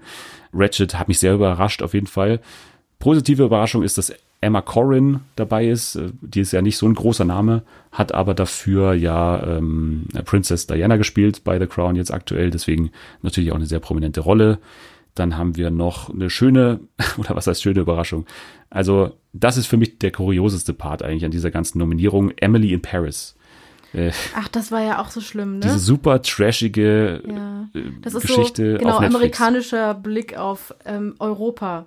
Wurde nur Ein zerrissen. Win-Win-Europa. wurde nur zerrissen von, äh, von der Kritik so, ist hier wirklich als beste Comedy-Serie nominiert worden. Und ähm, wenn wir uns überlegen, dass dann sowas wie I May Destroy You, diese Geschichte über Ver Vergewaltigung von Michaela Cole, super persönlich, weil sie ja da ihre eigene Vergangenheit damit aufgearbeitet hat, dass das nicht dabei ist und dann dafür Emily in Paris, das ist mittlerweile einfach nicht mehr verständlich, diese Nominierungen. Und dann hat man halt auch keinen Bock mehr, sich da so große Gedanken zu machen, wenn halt so eine Entscheidung da drin ist. Das ist halt einfach, also absurd. Ne? Also da, da kann man nicht äh, anders drüber denken. So. Ted Lasso ist noch dabei, das ist vielleicht die, eine schöne Überraschung. Ansonsten Normal People, meine Serie des letzten Jahres, äh, ist äh, auch dabei bei den besten Limited Series. Undoing haben wir letztens erst besprochen, ist äh, auch nominiert. Hätte man auch darüber diskutieren können, ob man das hätte sein lassen können. Ansonsten die am besten besetzte Kategorie für mich ist auf jeden Fall äh, beste Schauspielerin Limited Series. Da haben wir dabei Kate Blanchett, Mrs. America, Daisy Edgar Jones von äh, Normal People, Shira Haas von Unorthodox, die Hauptdarstellerin, äh, Nicole Kidman, Undoing und äh, Anya Taylor-Joy von The Queen's Gambit. Also das ist wirklich eine heftige Kategorie. So viele junge Leute auch, also Daisy Edgar Jones, Shira Haas und Anya Taylor-Joy. Das ist schon harte Konkurrenz, würde ich sagen. Können alle gewinnen, wirklich. Also waren Ich alle auch auch allen mega. Ja, am Ende geht Netflix mit 20 Nominierungen stark raus aus dieser nominierten Feld. The Crown ist am Ende, glaube ich, die Serie gewesen mit den meisten Nominierungen. Also auch alles wie gewohnt eigentlich. So die typischen Awards-Darlings haben es trotzdem geschafft und dann dazu kamen noch so merkwürdige Überraschungen wie Emily in Paris. Kann man vielleicht. Naja, aber eigentlich ist das ja auch. Standard. Ja, aber die, Also- also, die Globes haben halt immer diesen Ruf, dass sie halt immer so die neuesten Stars finden wollen. Die wollen immer die ersten sein vor den Oscars dann immer, die halt die Leute auszeichnen so. Und das spürt man halt immer. Und mittlerweile hat man das Gefühl, die, die wollen das auf Krampf immer so machen. Also, dass ich jetzt Emily in Paris hier nochmal heraushebe, nur weil es kein anderer macht, weiß ich nicht, ergibt für mich jetzt nicht so viel Sinn. Hast du es denn auch gesehen, wirklich? Ich habe es nicht gesehen, aber Ja, also man hört Dinge, ja. man, man hört Dinge. Ist auch eine super Überleitung zum nächsten Thema. Man hört Dinge. Oh mein Gott, ja. Oh Zum- mein Gott, zum Thema- ist so gruselig. Surviving Death, eine Doku-Serie bei Netflix auch. Worum geht's? Magst du es mal zusammenfassen kurz? Es ist praktisch eine ziemlich standardmäßige Netflix-Serienproduktion über paranormale ähm, Ereignisse. So kann man es zusammenfassen, oder? Ja, also es geht wirklich um, um Geister, um Kommunikation mit Geistern, um Medium, Medien, Medium, Mediums, Mediumpe. Media. So der typische Kram, den man sonst irgendwie bei TLC hat oder irgendwie bei Kabel 1, nachts um 1 oder sowas. Das ist Genau. halt das, was jetzt hier nochmal mit schöner Optik und haben sie dann auch nochmal so einzelne Szenen nachgestellt und so. Da- Das hasse ich ja immer, wenn Dokus das machen. Wenn so Dokus so irgendwelche Szenen so szenisch nachstellen, finde ich schrecklich immer. Ich liebe das voll. Ich, es echt? gab auch so eine andere Netflix-Serie, da ging es um irgendwelche Geschichten, die irgendwelchen Leuten passiert sind. Dann sitzen die auf dem Stuhl mitten im Raum und erzählen dann davon. Und dann wird's halt nachgestellt. Hast du das auch gesehen? Das ist auch mega geil. ja, also Das, das, ist halt wirklich so NTV nachts um drei. Ne? Ja, ja, Aber das- ich liebe das. Am liebsten bei Historiendokus, wo sie kein Budget haben. So geil. wo die halt immer diese billigen, äh, diese billigen äh, amerikanischen Perücken aufhaben von Genau. irgendwie Jefferson und so. Wo die einfach mal die Requisite so durchgegangen sind, Ja, was ja. noch da ist. So geil. Ja, aber so ganz so schlimm ist hier nicht, weil es geht hier auch sehr, ist auch sehr wissenschaftlich aufgezogen und so, ne? Skeptisch Findest du? So. Naja, die gehen halt, die gehen halt auch zu ähm, Uni-Instituten, die komische Forschungen machen. Zum Beispiel. Ja. Also, die reden mit richtigen Professoren, die jetzt nicht irgendwie vor 20 Jahren emeritiert sind oder so. Würdest du sagen, das Publikum, das daran Interesse haben könnte, sind eher SkeptikerInnen oder sind es eher wirklich die Leute, die sich eh schon dafür interessieren und daran glauben? Also ist, hat es jetzt so eine Kraft, uns zu überzeugen oder mich zu überzeugen, weil ich bin totaler Skeptiker, deswegen so, Ja. weiß nicht, was ist da das Publikum? Ähm, also ich glaube, ich kann es ganz gut an meinem Prozess erklären. Und zwar, ich habe das heute tatsächlich geguckt und der Prozess ist so ein bisschen so, du guckst die erste Folge und denkst dir ja so, okay, me mega Bullshit, mega Bullshit einfach, ja. Diese Leute, die sich irgendwas, okay, also die, die denken sich halt das mit den Geistern aus, weil sie sich offensichtlich nicht mit ihren echten Problemen auseinandersetzen wollen. Und wenn der Geist mit denen wirklich reden könnte, würde er einfach sagen so, Karen, go to therapy, und deine Foundation ist zwei Töne zu dunkel. So, das würden die Geister zu denen sagen. Aber das machen sie nicht, ne? Sondern die können dann nur so, oh, my name is äh, sagen. So, also du denkst so mega Bullshit. Dann guckst du die zweite Folge, dann kommst du so langsam rein, dann bist du so, oh mein Gott, dieses Kind ist wirklich die Reinkarnation von einem Tap-Dancer aus Hollywood aus den 40er Jahren. Und dann bist du irgendwann so richtig gecatcht Ja. und irgendwann glaube ich es halt. Und ich glaube, es ist so eine Mischung aus, es ist eine Agnostiker-Sendung. Ja, also quasi, man glaubt es eigentlich nicht, aber man bekommt dann so viele Beweise oder angebliche Beweise angereichert, dass man irgendwie nicht sagen kann, dass da gar Wie nichts sollte ist, oder? das Kind wissen, dass er am liebsten in Chinatown essen geht Oder dass und dass sein Vater- Auto grün war? Erklär mir das. Ja, oder Erklär dass der Vater mal. immer über die Frisur geredet hat. Wie kann er das wissen? So, Mein Gott. ich, man, also bei mir ist wahrscheinlich auch so eine Spur Angst immer auch dabei, dass man es einfach nicht glauben will, oder? Also bei mir, ich, ich muss sagen, dass ich, also ich glaube schon so ein bisschen an Geister. Ich habe da auch so eine leichte Oh je. History, muss ich sagen. Also ich weiß nicht, also ich erzähle das jetzt einfach. Meine Mutter hatte so eine ESO-Phase, da war ich so 15 und da hat sie gerade ein neues Haus gekauft mit ihrem Mann und ähm, da hat es dann gespukt. Also dann haben die wirklich so, es war dann das Spukhaus und die haben angeblich da immer irgendwelche Energien gespürt und dann kam immer so eine Geistheilerin und hat so Zettel im Haus verteilt. Also ich habe in einem echten Geisterhaus gewohnt und alle immer so, spürst du die Energie? Ja, ich spüre sie auch nicht so was. aber, aber du irgendwann wirst du davon so reingezogen. Also ich bin so, ich glaube so halb daran, also wirklich agnostisch. Ähm, und zwar glaube ich, es könnte sowas geben, aber wenn, dann wird es wie alles andere von Menschen unendlich ausgeschlachtet und falsch interpretiert. Weißt du, was ich meine? Wenn da Ja. einfach so ein Geist ist, dann, dann hat, macht er einfach sein Geisterbusiness. Und die Ja, Leute ja. sagen so, oh mein Gott, mein Vater, ich habe meinen Vater gesehen, hat gesagt, er ist stolz auf mich. Ja. So, weil sie offensichtlich psychologische Probleme haben. So sehe ich es ehrlich gesagt auch. Also für mich ergibt es keinen Sinn oder für mich ergibt es keinen Nutzen für uns, wenn wir wüssten, dass das echt ist. Also was sollen wir damit mit der Information? Wir können, also Naja, wenn, wenn das eben- stimmen würde, ja. dann, dann machen die Geister ja eh, was sie wollen. Also, also wir können die ja eh nicht greifen, also wir können sie ja nicht berühren oder wir können die ja nicht einsperren für irgendwas, was sie machen. Deswegen, wir, wir, wir haben, wir sind doch eh machtlos, wenn es denn so sein sollte. Ne? Also deswegen, Also du willst es einfach nicht. nee, deswegen wissen. bin ich einfach ignorant. Deswegen. dich ich, selbst, ich, ja. ich, ignoriere. Mhm. das Problem einfach so. Keine Ahnung. Genauso machen das die Geistermenschen nur andersrum. Die ignorieren halt die echten Probleme und reden deshalb mit den Geistern. Aber, äh, aber eben haben wir ja auch schon was erlebt. Haben wir? Weißt du noch, als der, der Geist eben mit Siri geredet hat? Oh ja, stimmt. Ja, aber gut. Siri traue ich jetzt. Also vor Siri habe ich keine Angst. Noch Also, nicht. wir haben uns eben vom Podcast unterhalten und auf einmal ging Siri an, weil, also war meine Theorie, dass halt eine Geisterstimme, die wir nicht hören konnten von der Frequenz her, her, aber die Technik schon, ähm, hat mit Siri gesprochen und Siri sagte, was sagte sie? Sie sagte, ich kann dein Auto gerade nicht starten. Also wollte der offensichtlich irgendwo hinfahren. Ja, also das ist jetzt so eine Geschichte, wie man sie bei äh, X-Factor das Unfassbare oh sehen mein wollte. Gott, und deshalb liebe ich das so. Wir sind alle Generationen. Das es ist stimmt. irgendwann mal in der Ostküste passiert. So. ja, das eine ist ähnliche halt Geschichte trug sich Anfang der 70er an der Ostküste der USA zu. etwas ähnliches, eine Ja. ähnliche Ja. Geschichte. Ja, alles komplett, Details komplett verändert, aber etwas ähnliches, also die hatten die gleiche Haarfarbe, kann man sagen. Ich bin aber Jonathan Frakes. Ich bin Jonathan Frakes, ja. Oh Mann, aber kriegst du da nicht auch so ähm, Samstagvormittag RTL 2 Gefühle, wenn du so eine Sendung wie ähm, Surviving Death guckst? Aber dazu ist es halt wieder zu teuer produziert, muss ich sagen. Also dazu das ist es nicht, nicht trashy genug. Hm. Da, dazu gibt's nicht genug künstliche Spinnweben, dazu äh, klappt Mhm. der Moderator nicht irgend so ein, so ein Attrappenbuch auf oder so. Also dafür ist es dann wieder zu schön so. Also das hat schon einen guten Produktionswert und so. Die geben sich ja auch Mühe zum Beispiel, in der ersten Folge geht's um Nahtoderfahrungen und dann geben sie sich schon Mühe, das so zu animieren, wirklich ähm, dem nachzuempfinden, was die halt wirklich erzählen. Also die sagen ja dann, ja, I, I met uh, three beings oder so. Und die sagen ja immer Beings, so. Also die, irgendwelche Wesen haben sie da getroffen und dann versuchen die das auch so ganz, also schon auch optisch ansprechend aufzubereiten. Und das ist schon also schön anzusehen, aber es hat jetzt nicht diesen Trash-Vibe für mich. Da, schaue ich dann doch lieber nachts um eins NTV. Also ich würde ähm, ich slightly widersprechen. Also du hast recht, das ist sehr hoch produziert, aber ich würde trotzdem sagen, dass der Trash hier trotzdem zwischen den Zeilen passiert. Und zwar ähm, ist der dann eher so auf einer beobachtenden, also eher auf so einer Spiegel-TV-Ebene, eher was dann wirklich in den in den Clips passiert. Also ich habe zum Beispiel die Folge über ähm, tote Menschen sehen geguckt. Da geht's halt darum, dass ähm, ein Typ mit einer Polaroid-Kamera Fotos in seiner Wohnung macht und dann kommen da halt so weiße Schleier so auf dem Ding, ne? Immer wenn er an der einen Stelle Fotos macht.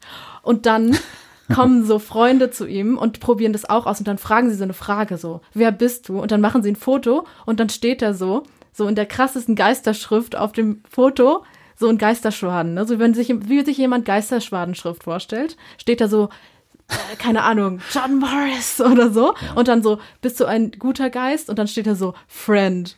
Und so, Oh je, so je. richtig schlecht gefotoshoppt einfach. Und dann war die Story, dann dachte ich so, okay, krass. Und wie ging das dann weiter? Also haben die den dann ausgetrieben, weil er immer noch in dem Haus stand? Es war so, dann haben sie ähm, ganz viele Leute eingeladen, die dann mit verschiedenen Kameras da Fotos gemacht haben. Und die, da haben sie rausgefunden, dass man nur mit einer bestimmten Polaroid-Kamera, mit einer bestimmten Filmart diese Geisterschwingung einfangen kann. Okay. Und dann haben sie den Film nicht mehr produziert. Und man konnte den Geist nie wiedersehen. Ist das Komisch. nicht gut? Das ist echt gut. Also da konnte niemand was dafür. Es wurde einfach nicht mehr die richtige, keine Ahnung, Fotochemikalie hergestellt, damit man den Geist hören konnte. Und nie wieder konnte einer mit dem reden. Ja, Geister haben auch immer äh, Grafikdesign studiert, muss man wissen. Also das, die haben immer schon auch so ein, so ein Auge für Ja, aber für Fernstudium, Schriften so und, wie das aussah, Und, und also. Typo und so, da haben sie schon mal so ein bisschen so einen Grundkurs gemacht, aber mehr, mehr dann auch nicht. Ja, also, Und da kann man dann Spaß dran haben. Weißt du, was ich ja, meine? ja, also definitiv. Es gibt schon Szenen auch, diese, also ich finde das einfach witzig, wenn da die Leute vor dem Medium sitzen und dann immer auch so affektiert dann auch reden, diese Medien. Ne? Das sind dann nie so normale Menschen, die sich jetzt so normal unterhalten, so. Die sind dann auch immer so, yeah, uh, he, he's a very mysterious man, wasn't he? Uh, Und halt so immer Ja, so- die schauen dann immer so in die, die Ferne irgendwo und sehen da irgendwas und dann, I'm losing him right now. Ja, ja, oh, genau, Oh, he's, ja, ja. He's going backwards. Oh Ja. no, no, he doesn't want to answer this. ja, He was a, a funny man, but also very earnest. ja, ja.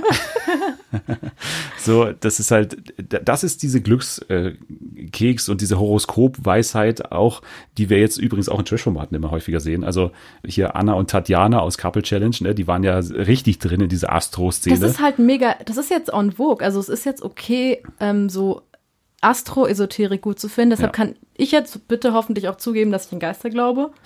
So ein bisschen. Weil Ja. wenn ich, wenn ich sagen kann, so, ähm, du bist ein Steinbock, ich hasse dich, dann darf ich ja wohl auch sagen, es gibt vielleicht irgendwelche Präsenzen, die unser Siri dazu auffordern, das Auto zu starten. Ist so. Und wir haben hier einen Glückskeks liegen. Deswegen würde ich jetzt nochmal das Live-Podcast-Experiment wagen. Pack bitte das Glückskeks aus. Und wenn jetzt hier ein Geist gerade im Raum ist, Oh soll ich Gott, das oh machen? Gott. wenn jetzt hier ein Geist gerade im Raum ist, dann wird diese Botschaft etwas an uns jetzt richten. Also die wird, da wird es eine Botschaft drin sein, die uns jetzt weiterhelfen wird in der Aber- jetzigen Situation. Muss man ihm nicht eine Frage stellen? Nee, der soll mal einfach jetzt reden. Also, Funktioniert das so? Okay. ja, mach mal auf, mach mal auf. Mach mal Okay, auf. ich mache ihn auf. Ja, ihr hört's rascheln. Es ist tatsächlich, ja, das ist, Ist real, Mann. Es ist real. Ähm, also letzte Woche das große Podcast-Experiment Live-Kotzen, Live-Katzenkotze. Heute, Das war Das- groß. heute wirklich das Glückskeks-Experiment. Erwarte ich auch demnächst mit Jenke von Wilmsdorf auf, auf Okay. Pro7. Geht los. Ich habe ihn geht ausgepackt, jetzt wird er Das- aufgecrackt. Ist auch so ein bisschen ASMR gerade, oder? Und the message is good to begin well, better to end well.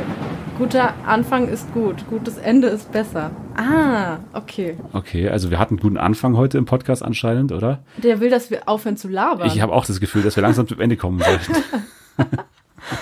ja, schön. Also dann hat's doch geklappt. Also das passt wirklich eins zu eins. Weil, also ich könnte mir keine Situation vorstellen, zu der Anfang und Ende irgendwie passen könnte. Also wüsste ich jetzt nichts persönlich so. Anfang und Ende sind für mich jetzt schon sehr spezifische Begriffe, wo man auch nichts damit irgendwie in Verbindung bringen könnte. Deswegen sehr stark, was da auf jeden Fall drin steht. Glückskekse, ich glaube dran. Okay, wir haben noch ein Spiel zu erledigen und zwar heißt das Spiel Wiki und die starken Shows. Äh, Da wird es darum gehen, dass wir jetzt beide kreativ werden müssen und eine Show-Idee pitchen müssen, basierend auf einem random Wikipedia-Artikel. Wir müssen dann solche Sachen bestimmen, wie zum Beispiel, auf welchem Sender kann es laufen, zu welcher Uhrzeit und so weiter. Wie stellen wir uns einfach dieses Format vor? Und das würde ich jetzt mal mit dir wagen. Du bist ja auch ein kreativer, ein kreativer Mensch, ein kreativer Kopf, deswegen erwarte ich da Boah. schon Großes. Ich versag immer voll, wenn das spontan sein muss. Ne? So, jetzt müssen wir das mal kurz hier nachschauen, wie das überhaupt funktioniert. Also, Ich bin kein Battle Rapper. Du bist kein Battle Rap. Okay, ich glaube, wir wir müssen es tatsächlich hier machen. Okay, dann äh, haben wir es jetzt endlich geschafft. Wir haben Wikipedia aufgerufen. Und jetzt werden wir also auf Random drücken und dann gucken, was uns blüht. Okay, Candelaria. Candelaria, tatsächlich. Äh, Atlantico ist eine Gemeinde in Kolumbien. Okay. Was weißt du über Kolumbien? Außer Drogen und Pablo Escobar. Oder ist er auch Kolumbien? Ne? Ja, ist schon echt peinlich, ne? Ich weiß nichts mehr. Ich habe auch als erstes an Coca gedacht. Ja, Kolumbien ist auch eine sehr, ein sehr schönes Land in ähm, Nord-Südamerika. das, ähm, 32 Grad Wintertemperatur hat. es ist wirklich auch der kürzeste Wikipedia-Artikel aller Zeiten, muss man sagen. Also die wichtigsten Wirtschaftszweige von Candelaria sind Landwirtschaft und Rinderproduktion. I know, I know. Okay. Es ist ein Reboot von The Simple Life.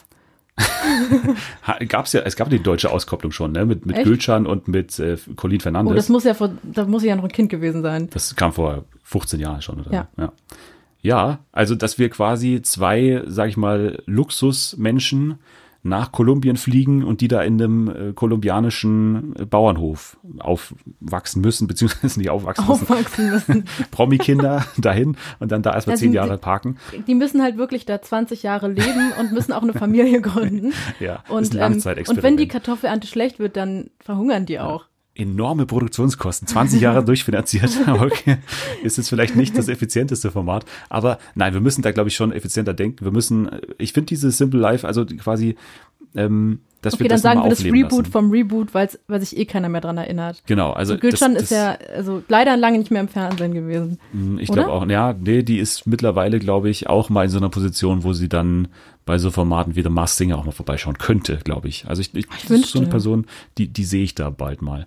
Ähm, aber naja, wir lassen also zwei Promis, oder? Zwei Luxus-Ladies oder, oder Männer vielleicht sogar. Mhm. Wen, wen lassen wir da hinfliegen? Das ist jetzt die Frage. Das ist das Wichtigste eigentlich. Ja, die Besetzung ist, ist key. Ne? Ich glaube, es wäre noch interessant, wenn man es als Challenge macht, dass man sozusagen zwei Farmen hat, damit die sich gegenseitig, also und die kriegen die Aufgabe, sich gegenseitig aus dem Business zu werfen. Dann gibt es vielleicht irgendwann Tote. Nehmen wir noch die verhaltensauffälligsten ja. der Promis im deutschen Fernsehen, also vielleicht Willi Herrn. ähm, Ja, und Calvin. dann, also es muss ja noch einen Konflikt geben, außer das nackte Überleben, und zwar, dass man gegen die Natur kämpft und auch noch gegen seinen Widersacher. Verstehst ja. du? Ich denke jetzt natürlich immer wieder aus, aus Produktionssicht und äh, aktuell Riesenthema Veganismus und jetzt bist du da auf einer Ja. Rinderfarm, wenn du da wirklich zwei Veganerinnen hinschickst. Das ist natürlich auch deswegen nochmal so ein Ekelfaktor für die. Ist das Ja. moralisch vertretbar? Dich als Veganerin gefragt, da frage ich dich jetzt als Ethikrat dieses Podcasts, Hm. was machen wir da? Ähm, also, das hängt davon ab. Also, wenn wir jetzt davon ausgehen, dass das Format das ist, dass sie für immer auf diesem Bauernhof leben bleiben. Nein, das können wir, und, verwerfen. Und keine Lebensmittel einkaufen können, dann müssen sie die Rinder züchten, um zu überleben, ist klar. Aber ähm, Nee, äh, ich, ich tippe, ich bin ja da so, eher so Monat, wir radikal drauf. Also, ich würde. Hm. Also, wenn es das authentische Landleben ist, dann ja Rinderzucht oder, oder Ja. ähm, Rinder, Rinderfarm. Wenn nicht, dann finden wir auch so andere eklige Sachen.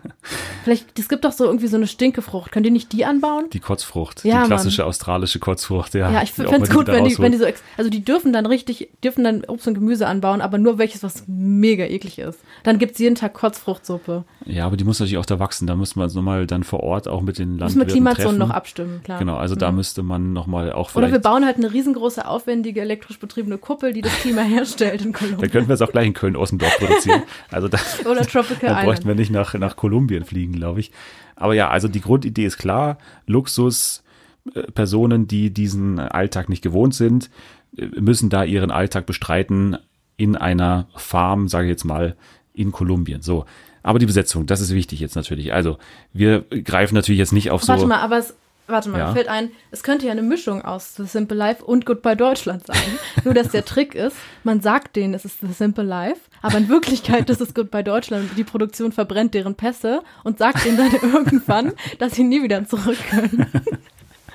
Ja, da müsste man auch noch mal mit dem Ethikrat noch mal ein kleines Gespräch. Der Ethikrat ist okay, ich bin der Ethikrat. Das, das erinnert mich so ein bisschen an dieses eine Format, was es irgendwie, also das, ich weiß gar nicht, ob das wirklich stimmt, aber da gab es ja mal so eine Erzählung irgendwie von einem australischen Format, dass irgendwelche Leute auf irgendeine Insel geschickt hat und dann die Kandidaten dort vergessen hat. Das gab's ja mal, dass die die da einfach gelassen haben. Sowas ähnliches, aber da muss man schon, also da muss man äh, im, im Justiziariat ein bisschen, also Akten wälzen davor, ob das mit deutschem Recht oder mit kolumbianischem Recht, da sind wir vielleicht ein bisschen auf der sicheren Seite, Ja, äh, ob das äh, stattgegeben wird. Aber ansonsten die Besetzung. Oh, ich weiß, trotzdem. die müssen Avocados anbauen. Das müssen auch extreme Avocado-Fans sein. Und dann müssen sie halt auch die ganze Zeit ähm, die Kartells bezahlen, damit sie Schutzgeld, äh, also Schutzgeld bezahlen, damit sie in Ruhe gelassen werden Ja. und so. Das wäre auch mega gut. Ja, dann bräuchte man vielleicht sogar Menno Wien Fröhlich, der dann nochmal Kontakt herstellt zur, zur, zur ansässigen äh, Koks-Szene da. da Kennt er sich da auch? Ja, ja, der hat ja In diese, Kolumbien. Ich, ich gehe fest davon aus, dass seine Hm, Kontakte bis okay. dahin reichen, weil der ist also von Ingolstadt bis nach Kolumbien, glaube ich, gut aufgestellt in dem Bereich. Ich würde jetzt mal vorschlagen, zwei Leute, die sich wirklich lieben in letzter Zeit, die auch immer zusammen abhängen. Das wären einerseits Georgina Mhm. und andererseits Sam Dillon. Die haben sich ja bei Kampf der Reality Stars getroffen. Mhm. Sam Dillon war erste Staffel ähm, Prince Charming dabei. Den dürftest Ja, du noch kennen. ja, genau. kenn ich, ja, ja, Und die sind ich. ja jetzt so super Best Friends seit Kampf der Reality Stars. Okay, ich habe leider nur, ich kenne ihn nur aus Prince Charming, deshalb weiß ich nicht, wie er danach geglänzt hat. Ja, der war ja jetzt auch letzte Woche erst noch in der Dschungelshow dabei. habe ich leider nicht geguckt, weil es so Ja. langweilig war. Ja, kann ich verstehen. Aber die sind ja super befreundet, sind so Luxus äh, verwöhnt natürlich. Lebt auch in Dubai jetzt mittlerweile äh, Georgina. Ich finde, Georgina hat total simple Life-Vibes. Also die ist ja, Ja. perfekt dafür eigentlich. Ich würde auch sagen, ja. das ist eigentlich das perfekte Couple, die wir da hinschicken können. Und vor allem, dass man dann auch zugig wird, ist ja auch wichtig. Ja. Also, Also, wie bei wie bei Nicole, wie heißt die nochmal in der Originalversion? Paris Hilton und Nicole Äh, Richie. Richie, genau. Genau, ja. Das ist ja auch wichtig beim It Girl, dass es dann auch wirklich unangenehm wird, weil man Ja, und sie muss sich auch Ja. so ähnlich wie bei äh, den, den Teenies, die in diese Kloster eingesperrt werden, ja, das auch müssen, gut. müssen sie sich so anlegen mit den örtlichen Bauern, die dann immer so gar keinen Bock auf irgendwelche Allüren haben. Und das sind ja auch immer die, die Goldszenen, wo dann immer so der, der, der, der, der Klosterbruder sich da mit dem, mit dem Problem-Teenie da anlegen muss. Und so ähnlich stelle ich mir das auch vor, ehrlich gesagt. Also, dass wir da Georgina erleben in so Konflikten auch mit dem Bauern da oder mit der Bäuerin, das, glaube ich, ist ein gutes Format. Also, vielleicht einen neuen Titel oder können wir den alten nochmal wiederverwerten? The Simple Life und dann noch ein Anhang, der ein Superlativ, äh, den Superlativ enthält. äh, stellen wir den mal zurück. Wir geben den vielleicht auch an die Community weiter, wenn die Ideen hat. Dann gerne Ja. raus, damit wir den Schreibt, zum Format. schreibt uns in die Kommentare. Ja. Ich glaube, TV Now wäre da schon ein Ansprechpartner dafür, glaube ich, als Format, oder? Also Wollen wir es pitchen? würde ich jetzt durchaus gleich mal weiterleiten an, an. Okay. TV Now und äh, mal einreichen. Ja, gut, dann haben wir auch das wieder geschafft, Vicky und die starken Shows ähm, mit einem Reboot dieser ja, altbekannten Show mit Georgina und Sam Dillon ist, glaube ich, ist, glaube ich, ein gewinnbringendes Format. Also ich, ich, ich rechne mir da große Chancen aus, dass wir da bald schon an den Start gehen können damit. Also ich würde es gucken. Gut, dann haben wir es wieder geschafft. Emily, äh, danke, dass du äh, mit dabei warst. Danke, dass du der Einladung äh, gefolgt bist. Ähm, dir kann man und sollte man unbedingt folgen bei Twitter. Ich finde, du machst es sehr gut da auf Twitter. Äh, ja, ich finde, also der Tweet, wo ich sehr, sehr neidisch war auf dich, war der. DSDS, stimmt's? Nein, nein, Nein? Es war der Jan Hofer-Tweet zu Prince Charming. Den Die ich so einfachen, die kommen an. Die fand ich so gut. Und ich habe mich so geärgert, dass ich nicht dran gedacht habe. Deswegen, ja, folgt es lag Emily. da, es musste nur genommen werden, verstehst du? Ja. Ja. Es wird natürlich verlinkt werden in der Beschreibung, da könnt ihr einfach draufklicken und unbedingt Emily folgen. Ja, danke, dass ich hier sein durfte, Dennis. Immer wieder gerne. Ihr könnt auch dem Podcast folgen, FernsehenFA. Ihr könnt dort liken und retweeten und den Hashtag Fernsehen für alle verwenden. Und fünf Sterne natürlich hinterlassen bei Apple Podcast. Das hilft uns immer, immer sehr, sehr weiter. Also, danke fürs dabei sein. Ja, gerne, ne? Nächste Woche dann wieder ein neuer Gast tatsächlich und wir sprechen über eine weitere Dating-Show, nämlich äh, den Bachelor. Ich freue mich sehr, dass wir da in diesem Jahr mal ein bisschen detaillierter drauf schauen, weil in den letzten Jahren haben wir den immer so ein bisschen, weiß nicht, weggewischt, äh, weil wir nicht mehr ganz so zufrieden waren mit dem Format. Aber ich finde, die aktuelle Staffel ist ziemlich vielversprechend bisher. Deswegen ein neuer Gast über den Bachelor. Ich freue mich sehr drauf. Ihr könnt jetzt schon mal abschalten. Wir müssen uns jetzt erstmal über die äh, Reisemodalitäten für Reisen nach Kolumbien informieren. Äh, bis dann. Ciao. Über die Kokspreise.